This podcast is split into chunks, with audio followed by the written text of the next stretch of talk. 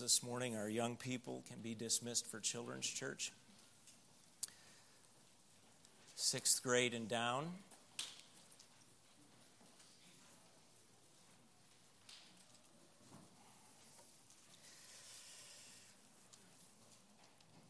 Luke chapter 17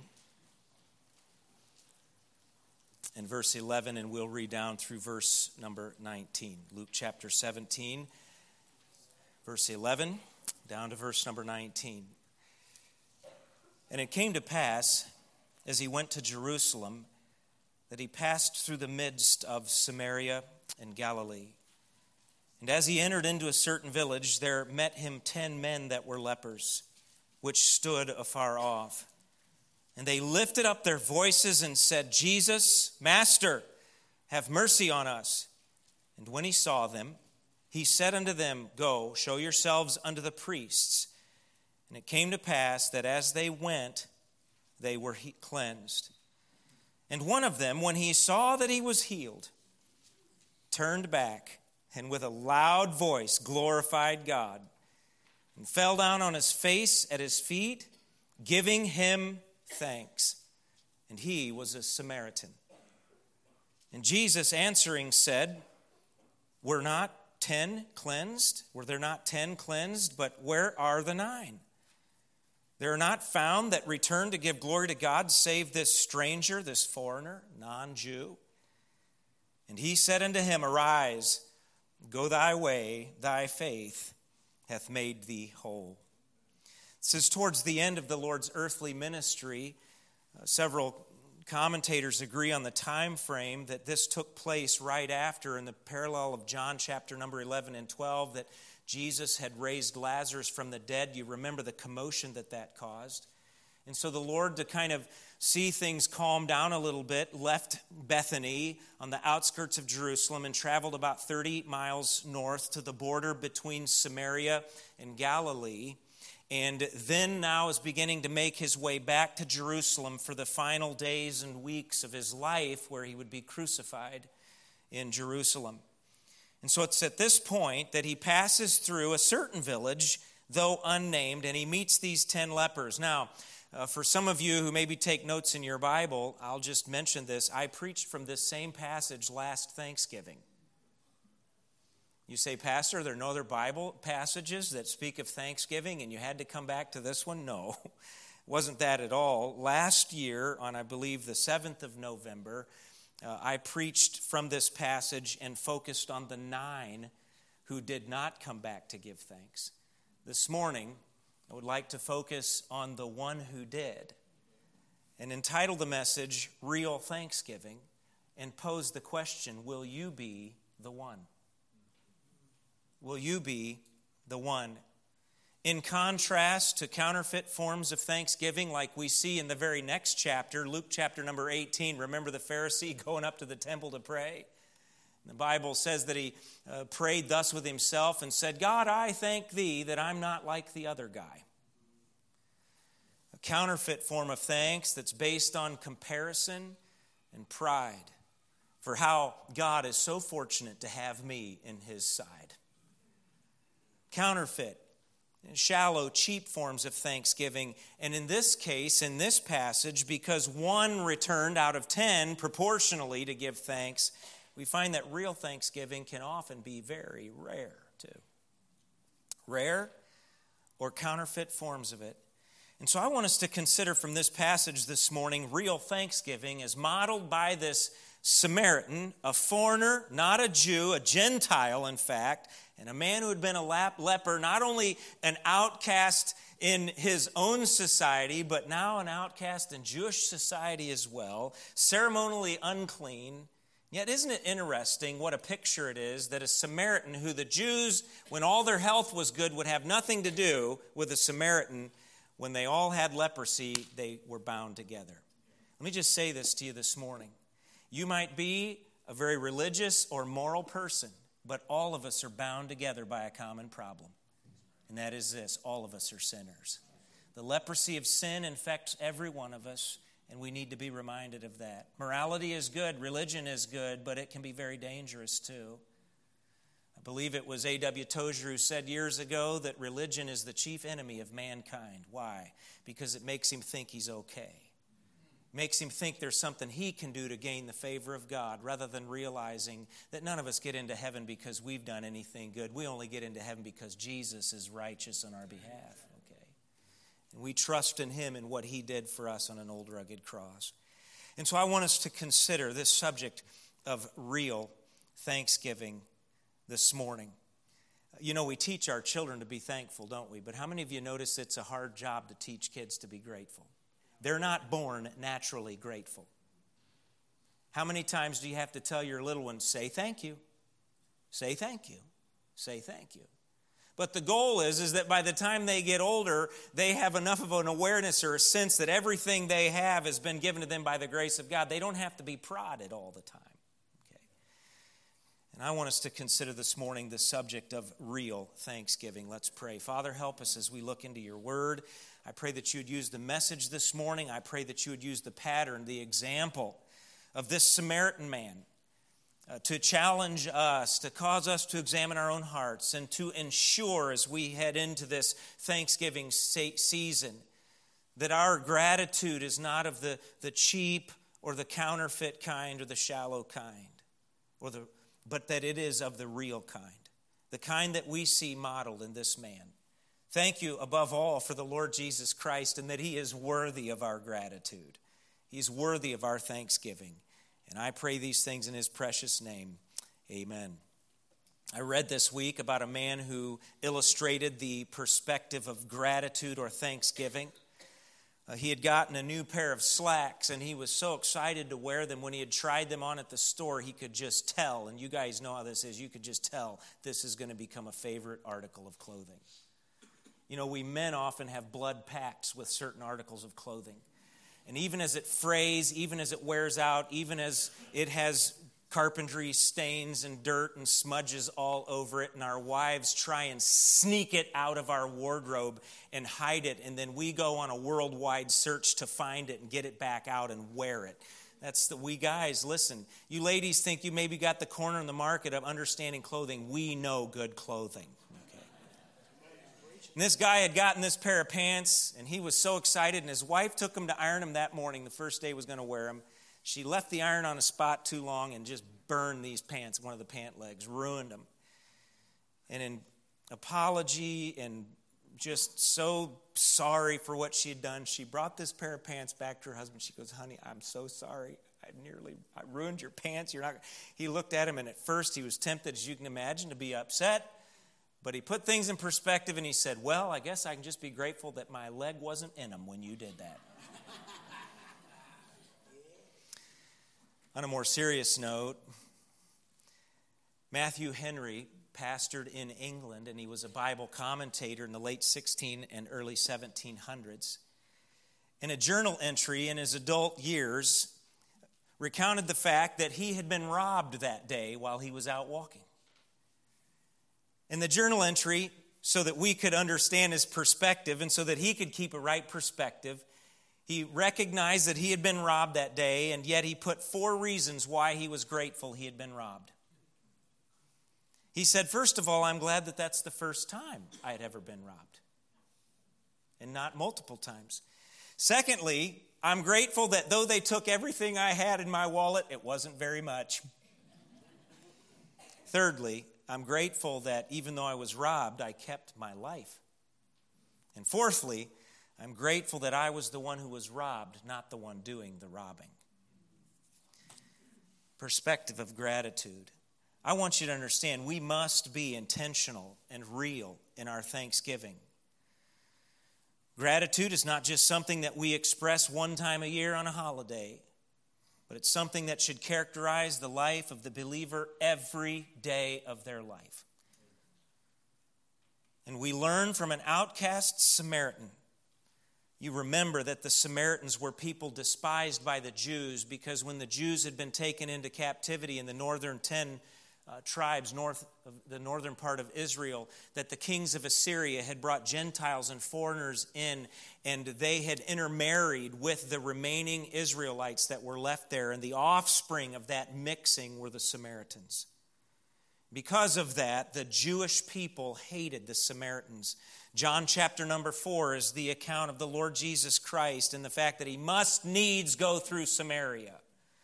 And how profound that is because most of the Jews of Jesus' day would either go around on the west side of the area of Samaria in the Mediterranean Sea or cross the Jordan and go around on the east side. I should do it your way, like this. Because they were not going to go through Samaria where all those mixed blood people were. And yet, in the Gospel of Luke in particular, you remember the story of the Good Samaritan. The Lord, numerous times, uses Samaritans to illustrate that He has a heart for all people, regardless of their ethnicity. And so, from an outcast Samaritan, a foreigner who had been a leper, we learn four actions that characterize true or real thanksgiving. Notice, if you would, verse number 15. And I want to just follow four actions in verse number 15 that illustrate for us real thanksgiving. And one of them, when he saw that he was healed, turned back and with a loud voice glorified God and fell down on his face at his feet, giving him thanks. Four actions. The first is this that this man saw what had been done to him. He saw what had been done to him. It's a word that speaks not just of seeing with the physical eye, but having an understanding, an, an evaluation, a perception of the reality of what's happened. I can illustrate it this way. About a year ago, Judson was interested in buying a chair with an ottoman, like a reclining chair for his bedroom downstairs. And so he talked to his uncle Michael about getting on Facebook Marketplace and finding this certain kind of chair that he wanted. Well, Michael found the chair and it looked like a good chair and a good deal on Facebook Marketplace. And then they decided to go look at it with money in hand. And after they got there and saw it, Michael or Judson and Michael, when they went, Judson said, Now that I've seen it, it doesn't look as good up close. You know what I'm talking about? There's a difference between seeing something and seeing something. And the word that is used here, this man just didn't see, hey, this is great, I've been healed. In that sense, the other nine saw that they had been healed. But the Bible says that there was a level of perception, an understanding of what had just happened. And let me show you this. This is interesting. Go back up, if you would, to verse number 14, the preceding verse. And when he, this is Jesus, saw them talking about the lepers he said unto them. It's the exact same word. Same word in Greek, same word in English. And the idea is this is that when Jesus saw these lepers, he didn't just see them, he with omniscience saw them. He understood the true depths of their condition. He understood their need. He understood what had to be done in order for them to be healed. He understood everything about them. Aren't you glad that when Jesus sees us, he still wants us? My heart is encouraged to think about the Lord seeing these lepers, these 10 lepers. He saw them and he understood and he still wanted them. He still entered into their life, entered into these, their plight. These men in first century, listen, to be a leper was a death sentence.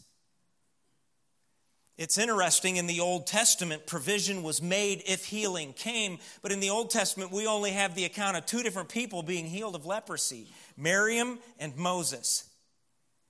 But in the New Testament, it was not a common thing for people to be healed until Jesus came along. And Jesus tells these nine men, Go to the priest. The priest will confirm that you've been healed. But this man saw what had been done to him and he understood. He had an understanding, and listen, it was part of his gratitude. If we just have a basic, generic understanding of what God's been done for us, we haven't really entered into real gratitude. But to understand who I was apart from Jesus Christ, and how bad sin is. You know, our nation's gotten pretty bad off when a psychologist by the name of Menninger years ago was so plagued by man's problems that he had to write a book entitled Whatever Became of Sin. because we've renamed sin in our psychological understanding. We've renamed sin and we've passed everything off as a sickness rather than rebellion against God. Rather than sin that deserves God's judgment and God's justice, rather than rebellion against God and the fact that there's a consequence with that. But aren't you glad God didn't leave us that way? The Bible tells us that when Jesus saw these men, he saw them with understanding. And then when he healed these men, one of them saw that he had been healed. He had an understanding of what had just been done to him.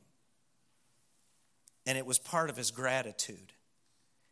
But I want you to notice, secondly, as we develop this picture of real thanksgiving, not only did he see with understanding what had just been done to him, but the Bible says in verse number 15 that he turned back.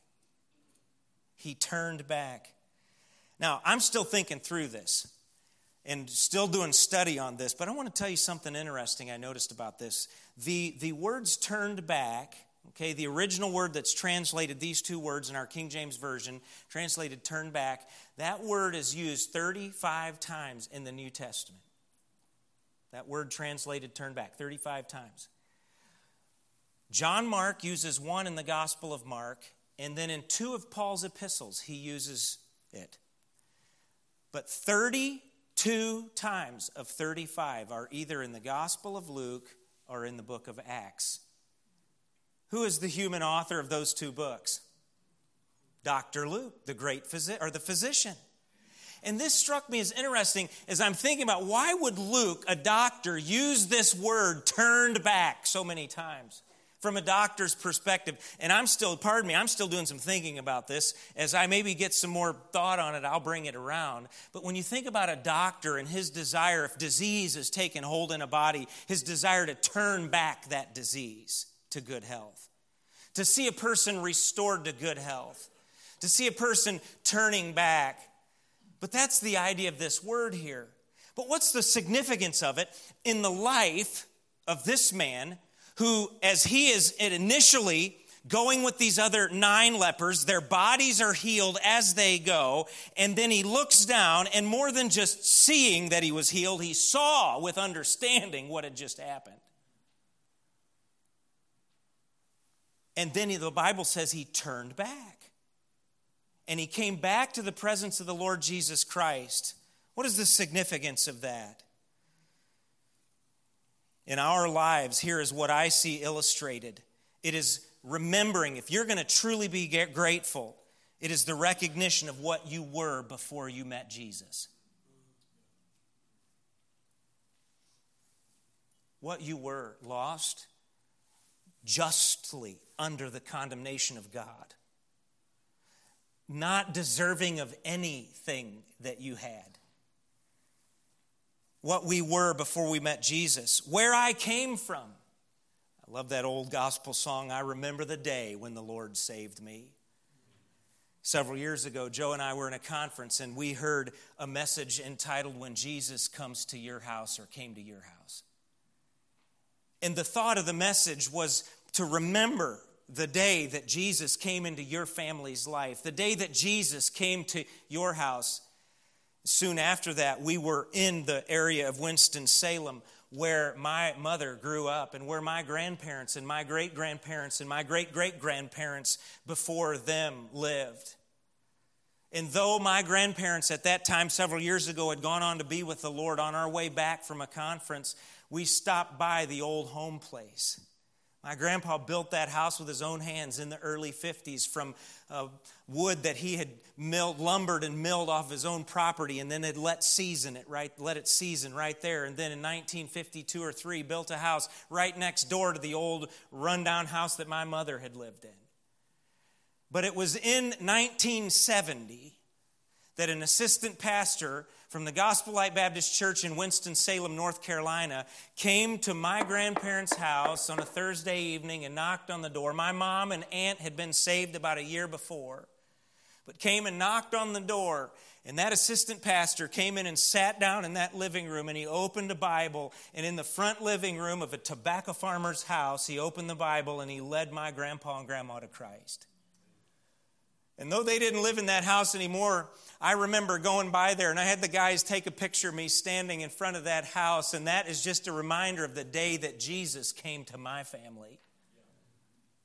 And if it wouldn't have been for that assistant pastor, and I think about on my dad's side, my great great grandfather migrating here from Germany in the late 1800s, and you ask the questions, and I believe this is part of the exercise. What if?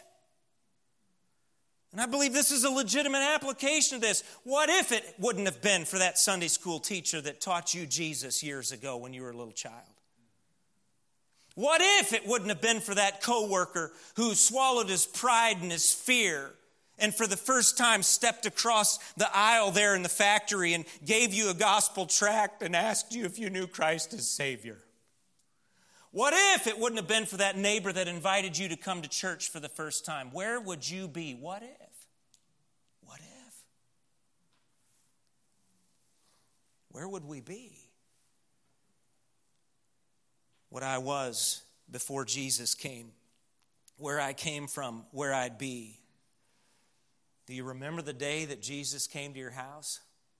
Do you remember the day that Jesus came to your family? If you don't, I'm glad to tell you, He wants to meet with you today. If you don't know Christ as Savior, if you don't have the assurance that regardless of morality, regardless of religion, Jesus wants to change your life today, He wants to save you. My dad tells the sad story of a man who lost sight of this years ago. When my dad met this man, he was living as a vagrant in a cave on the Meramec River in Missouri with a, an underaged young woman, not his wife. Broken. And he'd come to my dad for some help, for some counsel. And my dad was, as he got to know the man, the man said, I'll tell you where it all started. I'll tell you where I ended up, how I ended up here. He said it started several years ago. He was one of the most successful contractors in West St. Louis County in Missouri. He said, I had multiple crews. I was building big fancy houses. He said, I had everything made. He said, I was on top of the world. His wife was a Christian. And at that particular Thanksgiving, they had all the family over, and his wife asked her brother, who was a believer, to thank God for the food in this contractor's home.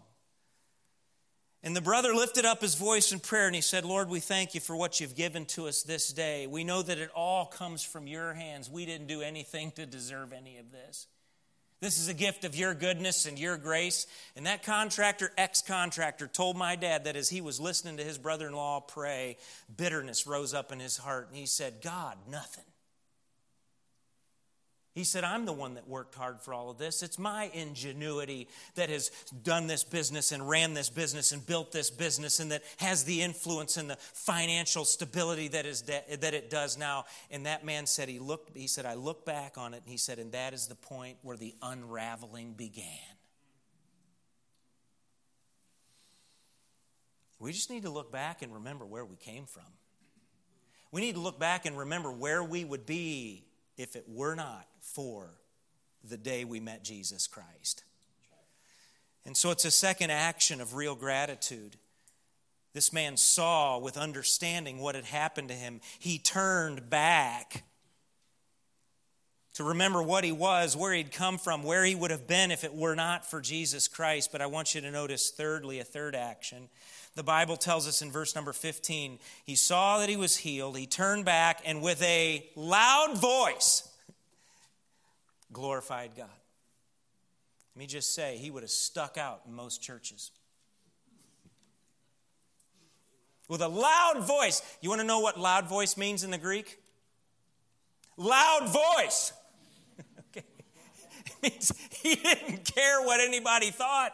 Think about it if you had been given the death sentence of leprosy, where the nerves in your body begin to shut off and the decay in your skin and your appendages, your fingers and your toes and your face, your nose and your ears, and parts of your body begin to fall off, and you were an outcast of society and you r- ran around, lived your life wrapped in bandages, and the stench was so bad that people would stay a long way away from you, and you were commanded by law anytime you got in the vicinity of others who were not lepers to say, unclean, unclean. And if you got too close, they were allowed to stone you.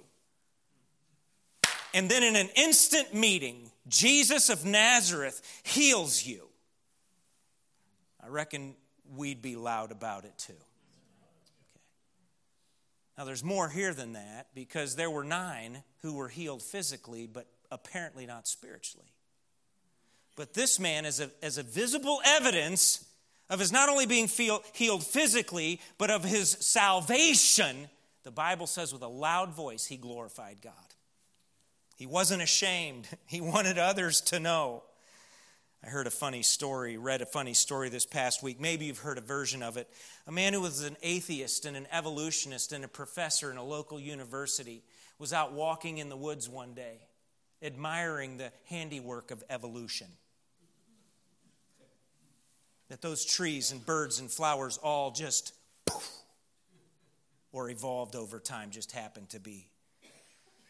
As he's admiring the beauty of evolution's handiwork, he hears some rustling in the bush behind him and turns around to see a seven foot tall grizzly bear stand up and roar. The evolutionist took off running, the atheist took off running for his life, and he could hear the bear gaining on him, and he lost his footing. The man did, and he fell, and he said, Oh God, please help me! A light opened in the sky, and God spoke to him and said, All these years you've not believed in me, and now in your distress you're calling out for me. The man said, Lord, please deliver me. And the man said, I, I know I haven't, but would you please do something? He goes, What do you want? He goes, Make this bear a Christian. And the Lord said, Okay. And about that time, the big old grizzly bear fell down on his knees next to this atheist and he says, Oh God, I thank you for this meal that you've provided for me.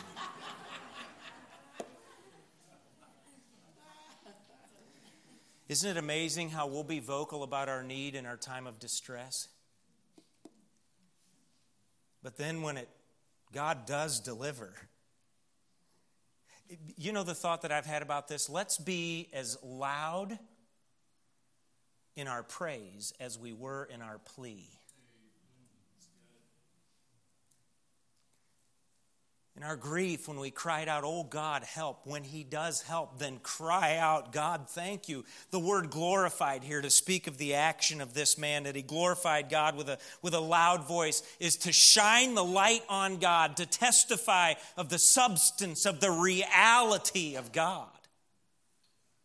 It is, as you've heard me say numerous times, to glorify God is to make others think bigger and better thoughts about God than they've ever thought before. When God works on your behalf and mine, by the way, let me just say this He is every day, moment by moment. The fact that your heart continues to beat, that you maintain the ability to draw breath, the fact that you live where you live and you enjoy what you enjoy, everything that we have is a testimony of the goodness of God, and He is deserving of our glorifying Him with every breath that we have. So that others think bigger and better thoughts about God than they've ever thought before after interacting with our lives. And it's part of real thanksgiving. This man saw with understanding what had been done for him. He turned back reminding himself of who he would have been, where he would have been if it had not been for the Lord Jesus Christ. And then he glorifies God with a loud voice. You say, Pastor, when you talk about glorifying God with a loud voice, are you wanting us to become one of those churches where they run the aisles and walk on the pews and the ladies scream? No. Okay. Several years ago, Joe and I took Judson to a church south of here. And it was one of those camp meeting style churches. And by the way, I think there are a lot of those people who are for real. Are there some of them who are fake and putting on? Yes. By the way, putting on in that setting is just as wrong as people who understand what God has done for them and don't give some kind of indication of it. I remember sitting there with Judson next to me. He was probably nine or 10. And right in the middle of the service, this lady let out a scream.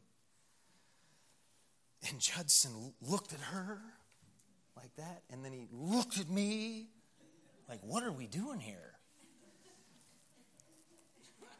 Is there some of that that's fake? Yes. But is there some of that we can learn from that is for real? Yes. Yes. The Bible indicate study sometime in Scripture, and I'm, I'm, I'm moving towards a conclusion here, okay? Hang on, I got one more point and a little conclusion, I'm done. Pastor Capel in the Sunday school hour brought our attention to Hebrews chapter number 13. Listen to this Hebrews chapter 13 and verse number 15. By him, that is Jesus Christ, you're awful quiet. I can always tell when I'm putting something in your mind you're thinking about. You're like, uh, Pastor, are you okay up there? Notice this, verse number 15. By him, therefore, let us offer the sacrifice of praise. What does that tell you about praise? Is praise easy? The author Hebrews says that part of praise is that it's a sacrifice. It costs you something. It might even, in some settings, cost you what other people might think about you. But in all genuineness and sincerity, you have an understanding of what God's done for you. And I understand that personalities are different. I get that. But do you remember one of the greatest lessons we learned from Jenny just before she went to heaven? One of the things God was dealing in her heart about in the final weeks and months of her life is that she had been too inhibited in her praise. Too much worried about or concerned about what other people might think of her when she went to lift a holy hand, as the Bible says.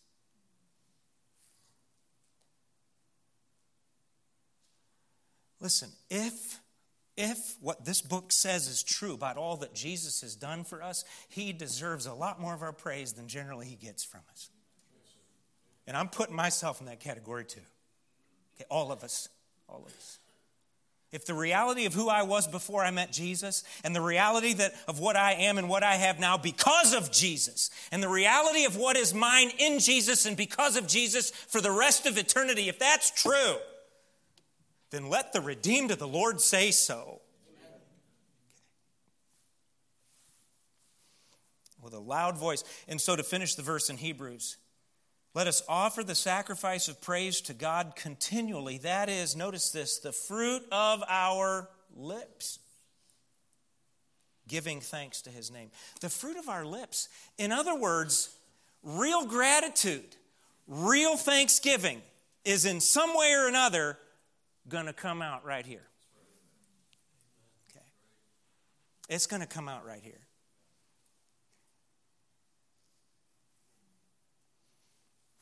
With a loud voice, he glorified God. And then what does the Bible tell us? Chapter number 17, in the last part of verse number 15. Bible says with a loud voice he glorified God. Verse number 16, pardon me, and fell down on his face at his feet, giving him thanks.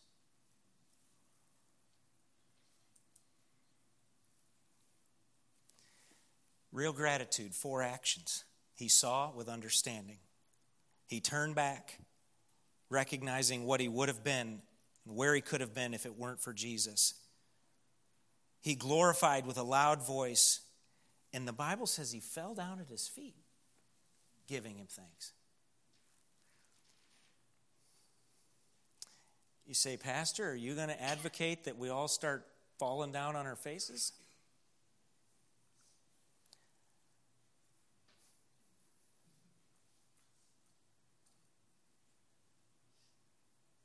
Let me just say this there's a day coming in heaven when we all will.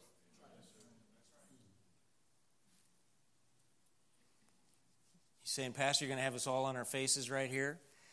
I think probably we could do more of that than we normally do. Now, don't get me wrong, and I've mentioned this before, okay? If some visitor who'd never been to the planet Earth came here and they had the understanding, they had the understanding that one of the testaments of real worship and adoration was posture.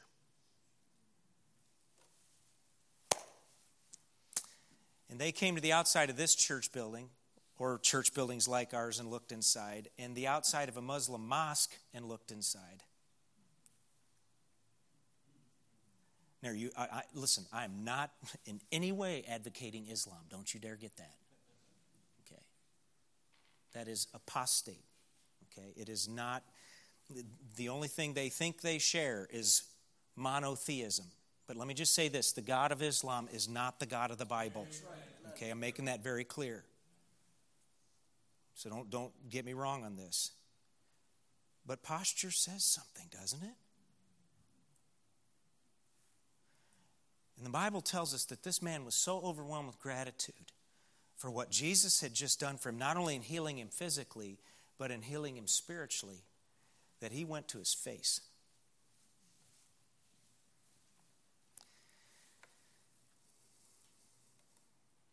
The word giving him thanks, the idea there is that he acknowledged the good grace of God in his life.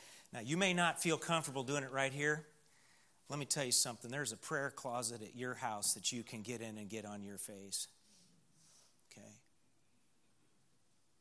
And if you want to do it here, you're more than welcome to. Bow the knee in the presence of the King. We're going to be doing it in heaven anyway. What's a little bit of practice now going to hurt?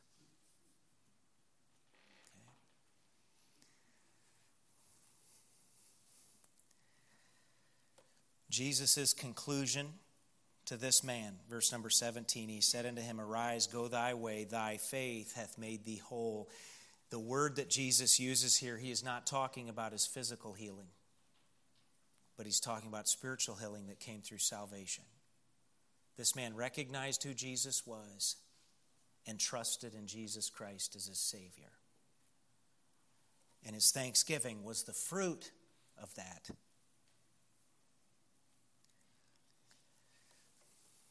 I read of a little boy this week who decided that he was worth more than his mama was recognizing. A lot of little boys go through that identity crisis. So he made up a bill for his mother. Just think how this would have gone with your mama. He made up a bill for his mama for washing the dishes, $1 for making my bed, $1. For taking out the trash, $1. For sweeping the porch, $1. And then wrote at the bottom of his bill, You owe me this, Mama, pay up. And laid it on the kitchen counter. Wouldn't you have loved to have been a fly on the wall when Mama found that note? A few hours later, little boy came back and found that his note was gone, and in its place was $4 and a note from Mama. For carrying you for nine months, no charge.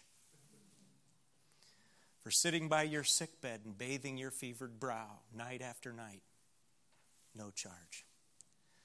For putting a roof over your head, no charge. For giving you clothes to wear and food to eat, no charge. I love you, Mama. There's really just one problem with that. All that mama provided free of charge for that boy did cost. It just cost her. And I want you to understand something. 2,000 years ago, Jesus paid it all. At no charge to you and me, He paid a sin debt and yet, if we're not careful, as 21st century American Christians, we're like, for being in church, $1. Okay. For dressing the way I do, $1. Okay.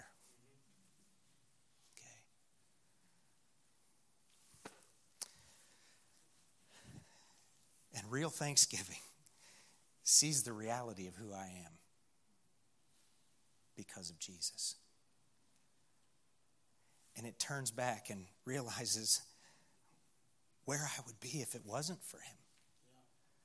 Real thanksgiving glorifies God out the mouth. Okay. And real thanksgiving falls down in worship and submission. Father, thank you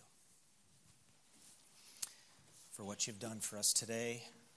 what you've done for us through your eternal work, this work of Jesus Christ on an old rugged cross.